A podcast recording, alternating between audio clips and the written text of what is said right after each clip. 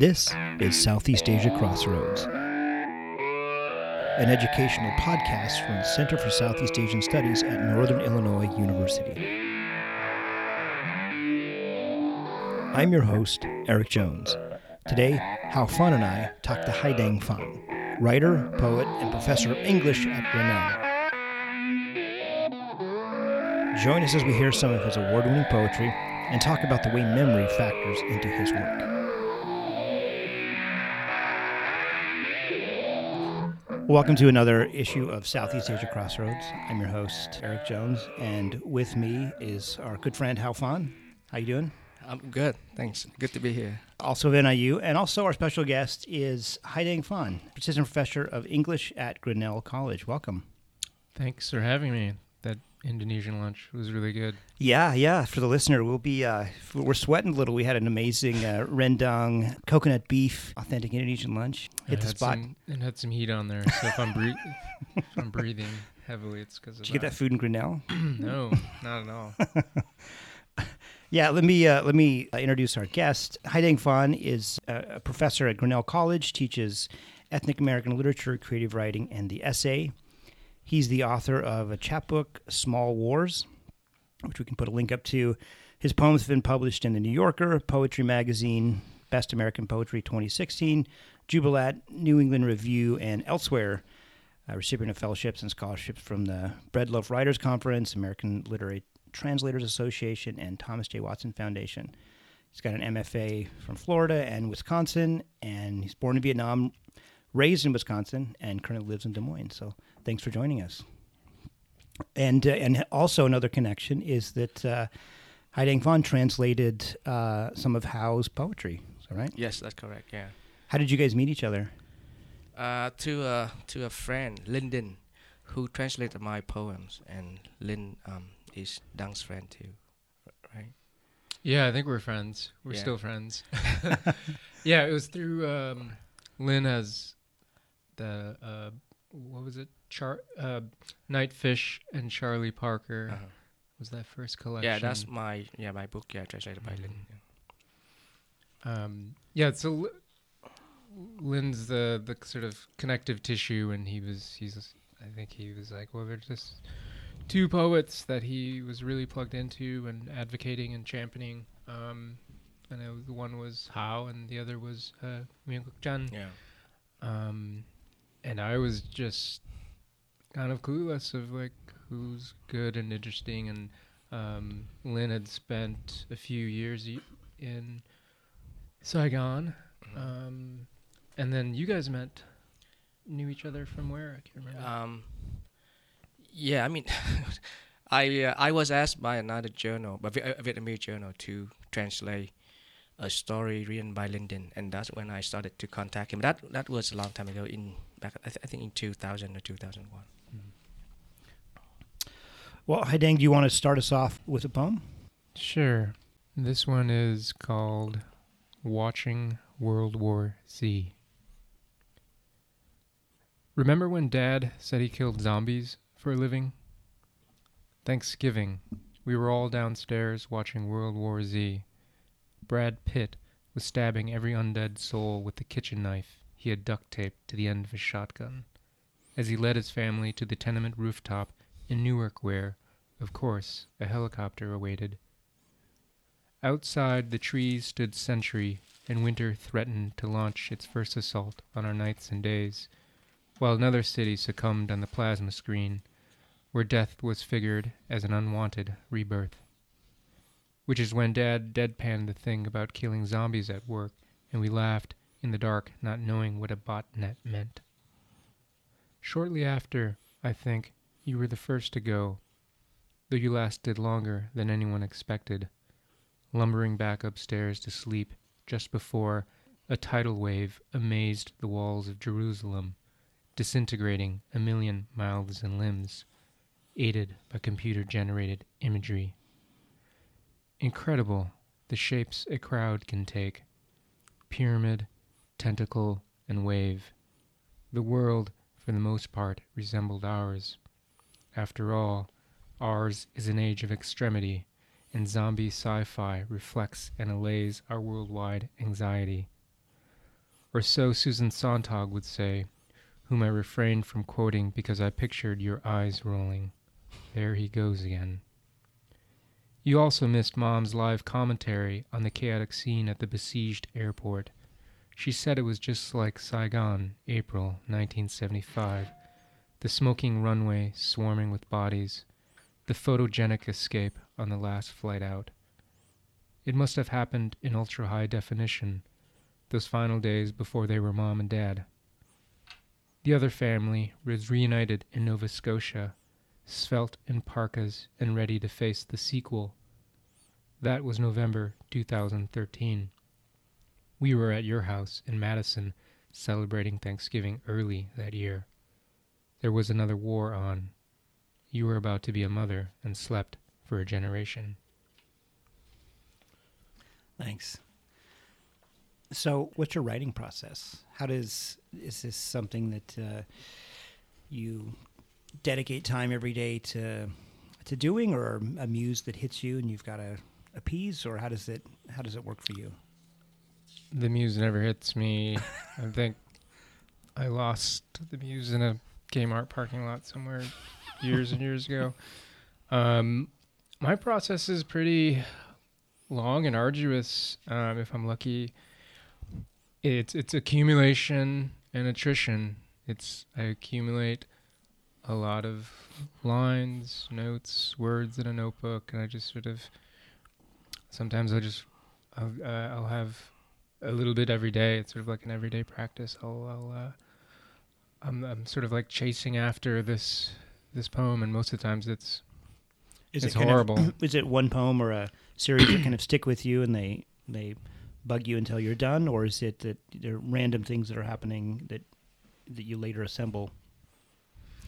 Um, it's a bit of it's a bit of both.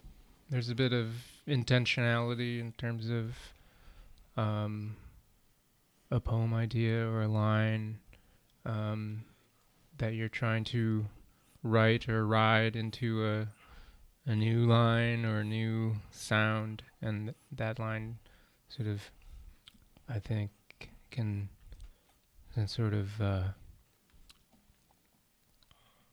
accumulate or create um, these these new lines. But sometimes I'll the the best part is when I'm I, I often start with I sometimes start with an idea um, and then what I want to do is write my write myself out of that idea and into a a new poem. Um, and so the poem that I think I'm starting with will lead me to an entirely different poem, which might lead me to an entirely different poem. So to try to surprise myself while I'm writing. Do you revise a lot? Or? I do. Yeah. Yeah, it might be part of my sort of need for control Mhm. or restraint. Or the, the, the poem is, yeah, poem. Poem is like this one space where I feel both the sense of freedom, uh, where I, I think I can sort of think and write through Mhm. um, my thoughts and feelings. Um, so it's both a space of freedom, but also the one space in which it's just me, and I'm kind of controlling the words on the page. And if it's, um, so that's I think really unlike anything else. One of the lines in there alluded to, uh, I think it was your mother saying that was that was just like Saigon um, getting evacuated, sort of this this moment. And, and in a lot of your poems, the Vietnam is sort of a specter that that looms in a lot of your uh, a lot of your work, a lot of your poetry. T- tell us about your your kind of your own personal relationship with Vietnam and with your and with um, parents of of immigrants and yourself being an immigrant and how that how that affects what you write. Sure. Um, so as I mentioned over lunch, um, you know, I was born in Vietnam and left, um, or we escaped by boat. What year was that? We were born. 19 or 1980, and then we escaped Christmas Eve 1981. So you know, I wasn't even two, um, and came to the U.S., resettled in Wisconsin, and pretty much lived a kind of stereotypical American childhood, you know. Marching band, Boy Scouts, Main Street, Halloween, like all of it. Looking back, it was actually kind of kind of uh, ridiculous. Um, but at the same time, I was sort of outside of the house. Was you know English, the Midwest, small town, America, but that the sort of intimate space. Um, Did your parents push a, lot of first generation parents? They want their kids to only speak English, and they want them to. Was that your experience at home a lot? Um, yeah, there wasn't a mandate. There wasn't necessarily a mandate, an English only mandate, but we. I grew up in a culture or a time, I think, in which like bilingualism and multilingualism was less less supported. Um, and so my my my parents or my dad in particular, um, he felt like we needed to to learn English and be fluent in English, and even if that was at the cost of um, Vietnamese. He regrets it now when I go back to Vietnam and I sound like a four year old. Um, he's like, sorry. Brought shame on our family. You wrote a, an interesting poem about um, your dad taking an uh, an English class or or, or literature class, uh, the Norton Anthology. Um, do you mind reading that one? Sure.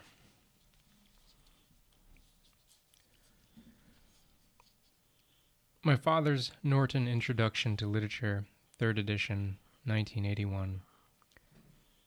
Certain words give him trouble cannibals, puzzles, sob, bosom, martyr, deteriorate, shake, astonishes, vexed, ode. These he looks up and studiously annotates in Vietnamese. Ravish means kupduak. Shits is like when you have to diia. Mourners are those whom we say are full of buong rao. For even the like precurse of feared events, think bao juk. Its thin, translucent pages are webbed with his marginalia, graphite ghosts of a living hand, and the notes often sound just like him. All depend on how look at thing, he pencils after. I first surmised the horses' heads were toward eternity. His slanted handwriting is generally small, but firm and clear. His pencil is a number two, his preferred highlighter, Arctic blue. I can see my father trying out the tools of literary analysis. He identifies the turning point of the short and happy life of Francis Macomber, underlines the simile and both the old man and the child stared ahead as if they were awaiting an apparition. My father, as he reads, continues to notice relevant passages and to register significant reactions, but increasingly sorts out his ideas in English, shaking off those Vietnamese glosses. 1981 was the same year we vượt biển and came to America, where my father took intro lit for fun, comp sci for job. Stopping by Woods on a snowy evening, he murmurs something about the dark side of life, how awful it can be, as I begin to track silence and signal to a cold source. Reading Ransom's Bells for John Whiteside's Daughter, a poem about a young girl's death, as my father notes, how could he not have been vexed at her brown study, lying so primly propped, since he never properly observed I realize this just now. His own daughter's wake. Ngạc về is what it means to be astonished. Her name was Domsua, ancient winter, but at home she's Bebe. There was such speed in her little body and such lightness in her footfall. It is no wonder her brown study astonishes us all. In the photo of her that hangs in my parents' house, she is always 14 months old and staring into the future. In re education camp, he had to believe she was alive because my mother, on visits, took arms against her shadow. Did the memory of those days sweep over him like a leaf storm from the pages of a forgotten autumn? Lost in the margins I'm reading the way I discourage my students from reading. But this is how we deal with death, his black pen replies. Assume there is a reason for everything, instructs a green asterisk. Then between pages 896, 897, opened to Stevens's Sunday morning, I pick out a newspaper clipping, small as a stamp, an old listing from the 404 Employment Ops, State of Minnesota, and read, For current job opportunities, dial 612 297 3180. Answered 24 hours. When I dial, the automated female voice on the other end informs me I've reached a non working number. It is move uh, poem. Uh, also in the uh, Best American Poetry 2016. Yeah, I was lucky to Okay. um, have it appear in in that as well this year. Oh. Yeah, congratulations. Did you read this to your dad? What did What did he think? Um, I didn't read it.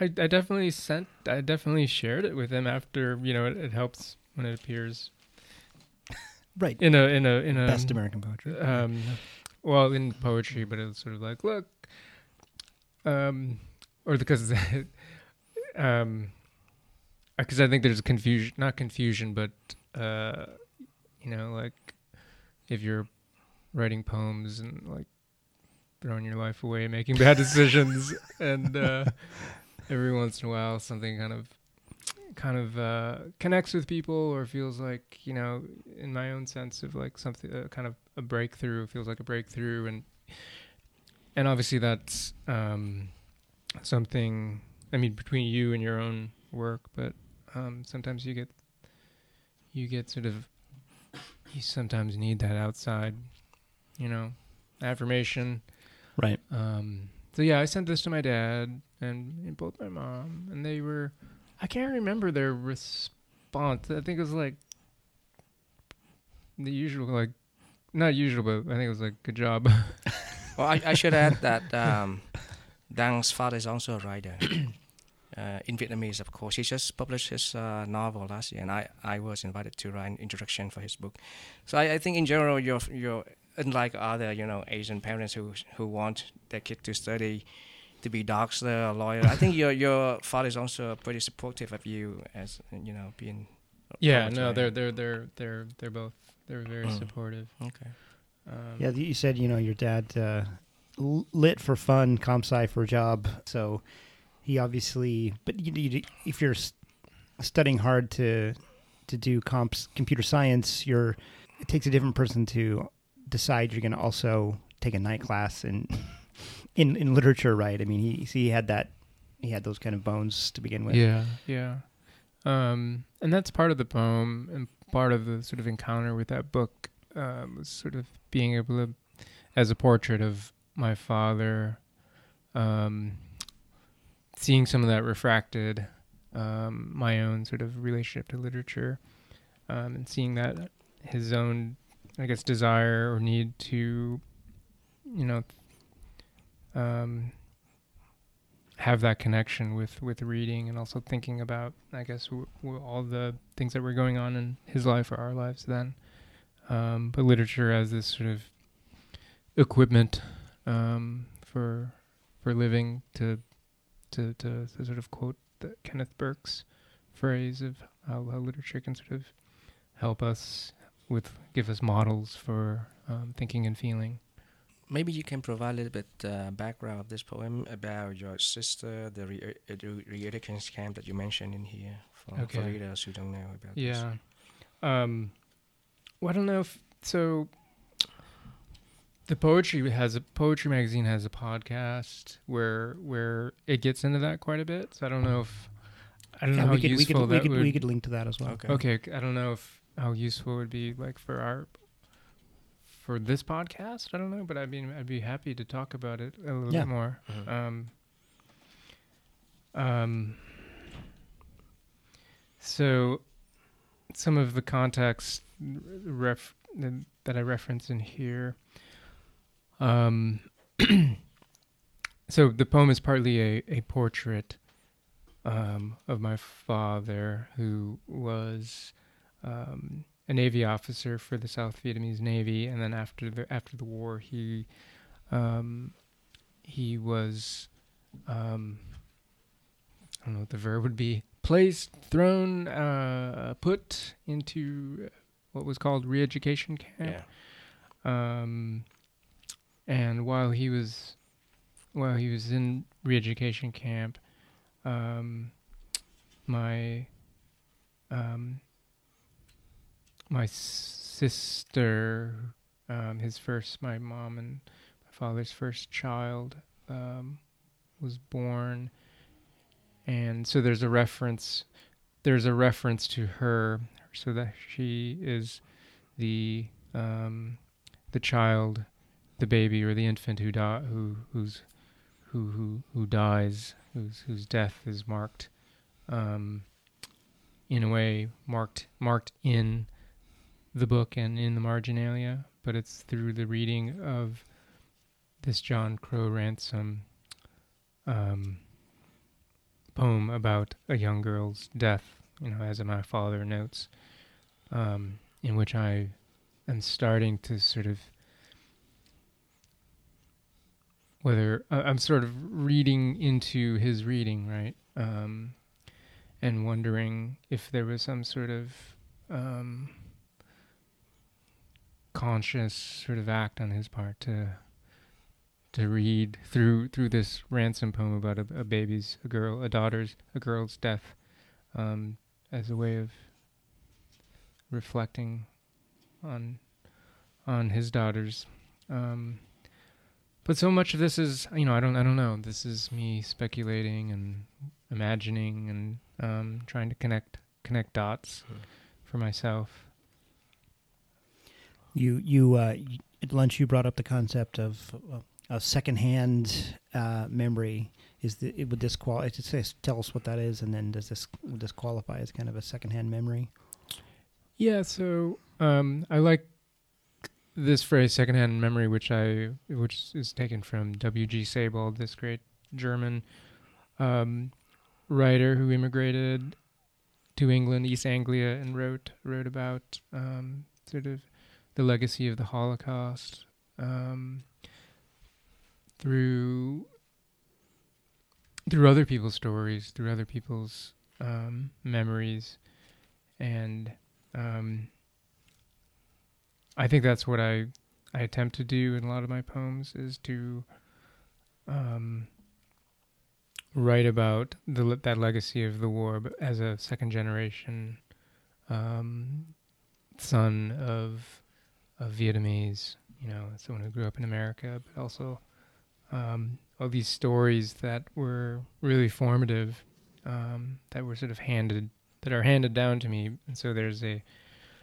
there's a reception of that. There's an inheritance of that legacy, but also a kind of critical inheritance too. It's like I I'm not going to passively sort of accept and absorb these, and I'm also trying to think through them critically, and also think about you know um, I guess my own life, my own life here. Um, I don't know if that's a good explanation of that or not, but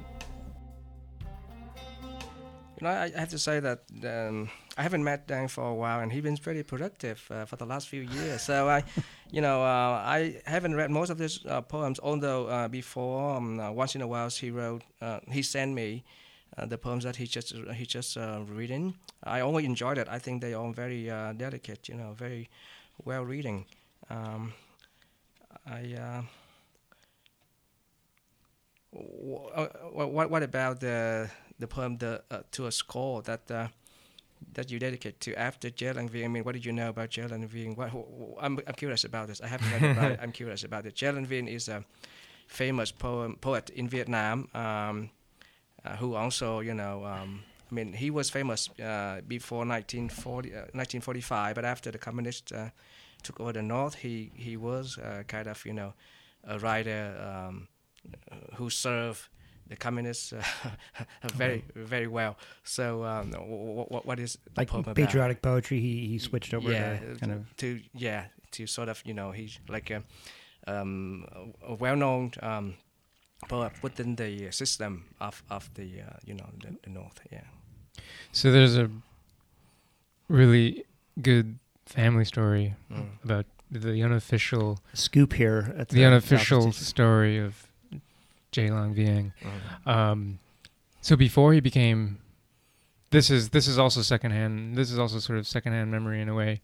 Um, so he was a romantic. He his early poems Mm. were quite romantic, right? Right. Sort of French symbolist Yeah. kind of mode. Mhm. Um, uh, before he became who he, we we now know him as, um, and as uh, you know much more about him than I do. Um, and I sort of encountered him through a family a family story. So that he, one of the story, one of the one of his famous early poems, I think it's it's called Swung Spring. Mhm. Uh, do you know this poem? Okay. Yeah. You know, okay, well, um, in the poem, it's it's it's called spring, but there's I think there's a line where I'm sort of translating it. He calls on fall, hmm um, all the leaves of fall. He calls upon all the leaves of fall to pretty much uh, to kind of build a wall to block to block the coming spring. Um, and there's a kind of subtext or this this sort of secret subtext to that apparently is that a reference to my grandmother's um, arranged wedding in the spring. So this poet, this poet, um, one of the family stories, there's family myths, is that um, he and my maternal grandmother, they they were sort of each other's, or at least he was her first love, um, and she and that poem is dedicated to her. So, anyways, the the unofficial literary, the the unofficial scoop literary history here is that um, Che Lan Vien became politicized, not out of any real political commitment, according to my grandmother, but because of a broken heart. Whoa, Um, that is romantic. um, but so this is this is a poem that I um, it's kind of like a it's a tr- I, I wrote after after Che Lan Vien, but it's it's really a translation um, of one of his poems. But I, this one is um, I mean the because he wrote a lot of poems about the uh, um, um, The Cham. Cham people, yeah, yeah, ethnic yeah, Cham, yeah, yeah. Should I read this? Sure. Um, Yeah. To a skull. After Che Lan Vien. You belong to someone. In that dark theater of bone, do you still recall anything? What dreams are showing? Remember the killing fields? Ten thousand heads cropped. Or those nights your soul leapt through the great fires? On quiet afternoons, do you search for the trace elements? Would you recognize your soul if you bumped into it? I must be losing my mind. I just want to hold you until your blood stains stain me and infuse my sad little poems. To bite you, tear you to bits, swallow you, skull of my skull, and enjoy whatever remains. All these years blown apart. I like translating um, a poem like this or a poem by Hao because the styles are so different than my own writing. Um, a little more stripped down, a little. Uh, it, it feels freer, a little. Uh, um, it forced you into new directions you wouldn't have gone. yeah, and I I can I sort of put on a I can sort of wear them or Mhm. zip into their language and their consciousness in a way that I find that's really freeing and sometimes will allow me to go back into my own poems or infuse my own poems with with a bit of their Mm. sort of psyche or style or sort of language. Um, I, I, I swear I've probably stolen one or two lines from you. that's that's okay. well, the good ones. You know, all my best lines belong to someone else. So let me ask, Uh. what are you talking about a particular episode in the uh, the, the Remember the Killing Fields? Um, Well, this is Che Lan Vien's poem, but I think right that that in terms of my own sort of language, um, or word bank, you know that that is something that resonated with me in terms of like the the Cambodian killing fields. That was like, right, that's what image, springs to most. so, yeah, Um, so that might be a, a kind of anachronistic sort of translation, but there's a kind of adaptation or correlation there, I, I suppose. And um, right. Maybe updating it with a with a reference that's that has that uh, that bite that Yeah, bec- because also Che Lan Vien, um, his his uh, first works, uh, uh, early works, uh, before 1940, 1945, before the uh, the communists took over the north, um, were about the ethnic Cham, and the Cham were were killed, you know, almost eli- eliminated by, by, by the Vietnamese. Um, so he, he, he his early works, you know, um, lament about the death of the uh, people, the people of Cham. I'm not sure. I, although he's not really a Cham eth- ethic um, Cham himself, but I mean he wrote about that. So I mean I think there's some connection between the the killing of the was Cham. he from the like the Delta? Did he, did he see that like firsthand? I'm, I, I don't think so. I mean, the Cham were, were, were killed a long time ago, back in, in the ni- n- early 19th century. So this is, he, did, Yeah. he didn't witness it. But I mean, um, he could use it as, as just, just as a, ve- a, ve- vehicle to, you know, to talk about the past, to be romantic, you know, about death, and um, to to talk about death and, and things like that. You know. But I mean, there's some connection between the killing of the Cham and maybe the killing of the um, the people um, in Cambodia or some sort like that. Yeah, right. Right. yeah, in terms of my my my translation, I mean, translation is interpretation. So in a way that you you were sort of interpreting my part part of my reading of um, the ethnic cleansing Mm. elimination of a population that the poem is is, is trying to account for, um, and to make in this translation to make the connection between those two Mm. historical. So what's it been like? You you know you, you described you had a very kind of midwestern upbringing in kind of small town, small town America.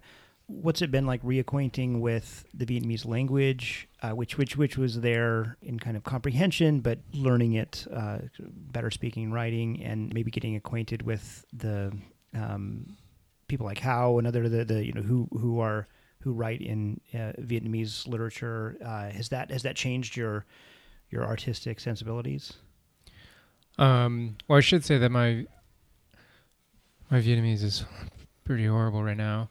Um, but at the height of my powers, when I was translating Hao's poems and, and not relying on Howe so much, um, like any language, it, it offers you an entirely different lens onto the world, right? And so there's just there's just that. Um, as an academic or scholar interested in um, the legacy of the Vietnam War to give me an entire sort of different access to um, um, literary traditions, writers who weren't being discussed or read, and I had to do some reading and then translation work. So it opened up uh, an entirely different kind of tradition or ar- archive of of writers um, that were ignored or under underrepresented or um, just not being circulated as much.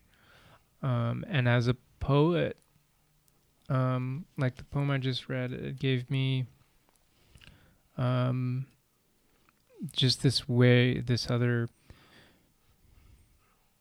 more another poetic tradition, uh, other ways of of uh, inhabiting poetry. Um,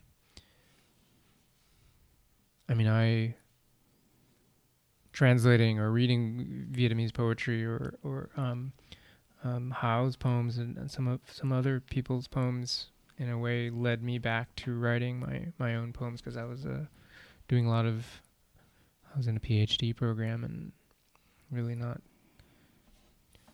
writing my own poems, but sort of translating kept my kept my hand warm a little bit, you know. Um, and the great thing about um, having that having um, that language to be able to read and translate. You, uh, as a poet, you know there are these other poets who've already read, done the work of reading or writing good poems, and so you don't have to do that yourself. Maybe we should uh, get get Hao and others. We could translate it back into Vietnamese. The uh, has has it has your stuff been translated in, into Vietnamese? Yeah, well, I mean, I, I would love to do that. I mean, I one of one of the things I would love to do is I would love to introduce the sort of say V- Vietnamese American writers to the readers um, in Vietnam. I would love to do that. I would love to, and I, I've been doing, uh, you know, I I translated um, a collection of short story written by uh, Linh Dinh, who of course you know um, writes in English. So I, I and I, I yeah I got a collection of his um, short story translated into English. Although, uh, you know, the book is not officially um, allowed to circulate in, in the country. But I mean, with the internet and with personal connection, I think a lot of people have, have read that uh, that book already. So I, I would love to in- introduce you know people like uh, Hai-Dang Phan, you know, to uh, to the readers in Vietnam. And I would love to do that. I mean, I, I think you know it that will, I mean, it, it will show readers in Vietnam you know how say an American poet write. You know, um, and and in, in in particular how in sort of so-called in Vietnamese American um, poet write. What is his style? What is his uh, um, ideas? What is you know his how the the background as a Vietnamese you know integrated into his his writing? I would I would love to do that. Yeah, the birth of a birth of a new idea here. So when you talk about it, it sounds almost anthropological. like, what is Yes. the Vi- right? I don't know. I feel uncomfortable about that, but Well, no, you know, but also because in in Vietnam, people, uh, I mean, at least within the the circle of writers, they always debate about the literature of the outside world. I mean, there's always there's always tendency of looking out, you know, and they you know they they always debate what is um, um, contemporary poetry today and now uh, nowadays. Um, what is the so-called trendy or not trendy? Whether postmodernism is still um, you know fashionable or not, things like that. And so it, it's also very good to provide and you know examples of of um, of writings by, by people in the West. And, and in your case, it's, it's not just it's not not just only an American writer, but a Vietnamese American writer, which I think people can um, easier re- relate to, you know, Mm. because of the, the, the context of your, your poems. yeah. I support this. Can you give us some suggestions of things that have been inspirational to you? Things you're like, things you're looking at, things you're reading that uh, our listeners should know about. No, I, I'm writing at a really interesting moment. I think where there's there are more, as I think my generation is coming of age. Um, um, there's just more writer. There's actually there's just more there's more writing out there, which is great. Um, anyone from you know Ocean Vuong to Cathy Linh Che to Linh Dinh, novelists, Viet Thanh Nguyen, um, um, Vu Tran. So there's a lot of a lot of writing, different styles, approaches. So I think that's exciting and, and important. Um, my own, I don't know how I. I, I feel uncomfortable But I mean, um, that, that's identifying right. myself as a Vietnamese American writer, or because because you feel like it it's it's your your work spans different things than that would entail or no. Well, yes and no. I mean, it's the subject. A lot of the subject matter is similar. No, I, I do understand it's a very complex and um, situation. I mean, a topic, but I mean, be- I think because also because of that, it's interesting. You know, it, it what makes you what you are as a poet. Yeah, yeah. Like I, I'm trying to write my own poems without internalizing this gaze of what a Vietnamese American writer Mhm. should write about or sound like. I do still want to write about the legacy of the Vietnam War and how that's sort of affected me, but um, I want to. I want to. I, I, Mhm. I'm trying to figure out how to do that on my own Yeah, I mean- terms without. Yeah, having a label. I mean, I, I absolutely understand that. It just yeah. Um, There's a s maybe a set of expectations on you that you don't necessarily want to have. You want to be able to write about what you want and how you want to write about it. yeah, as any, I think as any any Yeah. artist or writer does, but um, yeah, it's so new, it's so new, and like I'm still trying to put this book together and like trying to get in that headspace where I'm not uh, the wor- like the world and Twitter and Facebook and all these sort of external things. Yeah. But Like- but but I think that is the issue that eventually I don't know, I don't know you will you will not, but eventually pro- we'll probably will have to deal with. I mean this and this happens not only with uh, Asian American writers, but with also like African American writers too. I mean, right? That's uh, always Yeah, no, yeah, no, I know, but I'm, I I, I don't feel equipped. right. I, I kind of just want to figure out how to write my my poems first, and then that will come, Mhm. and I'll, I will deal with that. Sure, sure. So what's what's coming up next? Yeah, you, uh, a, a larger book project. Um, r- well, a book, an actual book. I mean, I love I love this little, I love this little chapbook. It's like an object in the world, and it was um, made by some dear friends who run a micro press in Chicago. So it's nice to have. It's just nice to have this and give to friends. And um, but I'm I'm working on my first collection, full full length collection, book book book with a spine. Um, and a lot of the a lot of the poems in the chapbook will be there. Um, I'm currently working on my poems are getting longer and longer. They're starting to stretch out. Um, I feel like I'm writing the same different versions of the same poem, but then but then adding new complications to them. Um, but uh, working on a long a long poem about my visit to the Vietnam Archive in Lubbock, Texas. Hmm. So, and then after the first book poems, man, I don't know. I'm I, I'm I'm excited to write different kinds of Yeah. different kinds of poems. It look like you you're doing very well as a, a poet, or what's called emerging poet. I emerging makes it sound like I'm a swamp thing, like emerging from. no, I, I just want to ask you the. like this uh, primordial muck. I want to Well, you, you called him old. You called him old, so No. generation. So he could call no, you but I mean- Yeah. No, I, Yeah. I mean, he, he he doing very well, and I, I have no that he will be a very successful poet. I'm just want to ask you about the perception of you know, the people in the literary circle. You know, your, your poem. uh, Has it been very positive so far? What do you think? What do you think?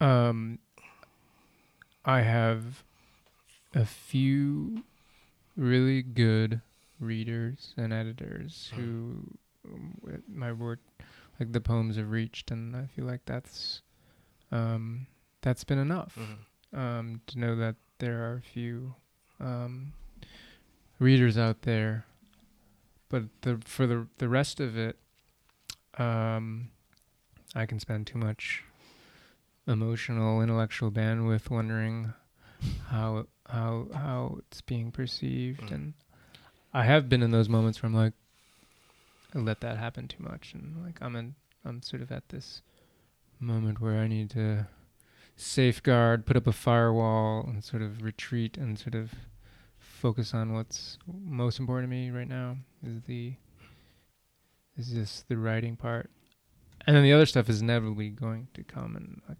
um and that can be really wonderful too, like Mhm. giving readings and meeting people. Um, I've been doing that more, and that's been nice. Like today was really great. Met some new readers and Well, Hai-Dang, thank you for joining us here at NIU. thanks, Eric. Good to see you. Oh, thank you. Yeah, good to see you too. All right, we'll look forward to seeing that book.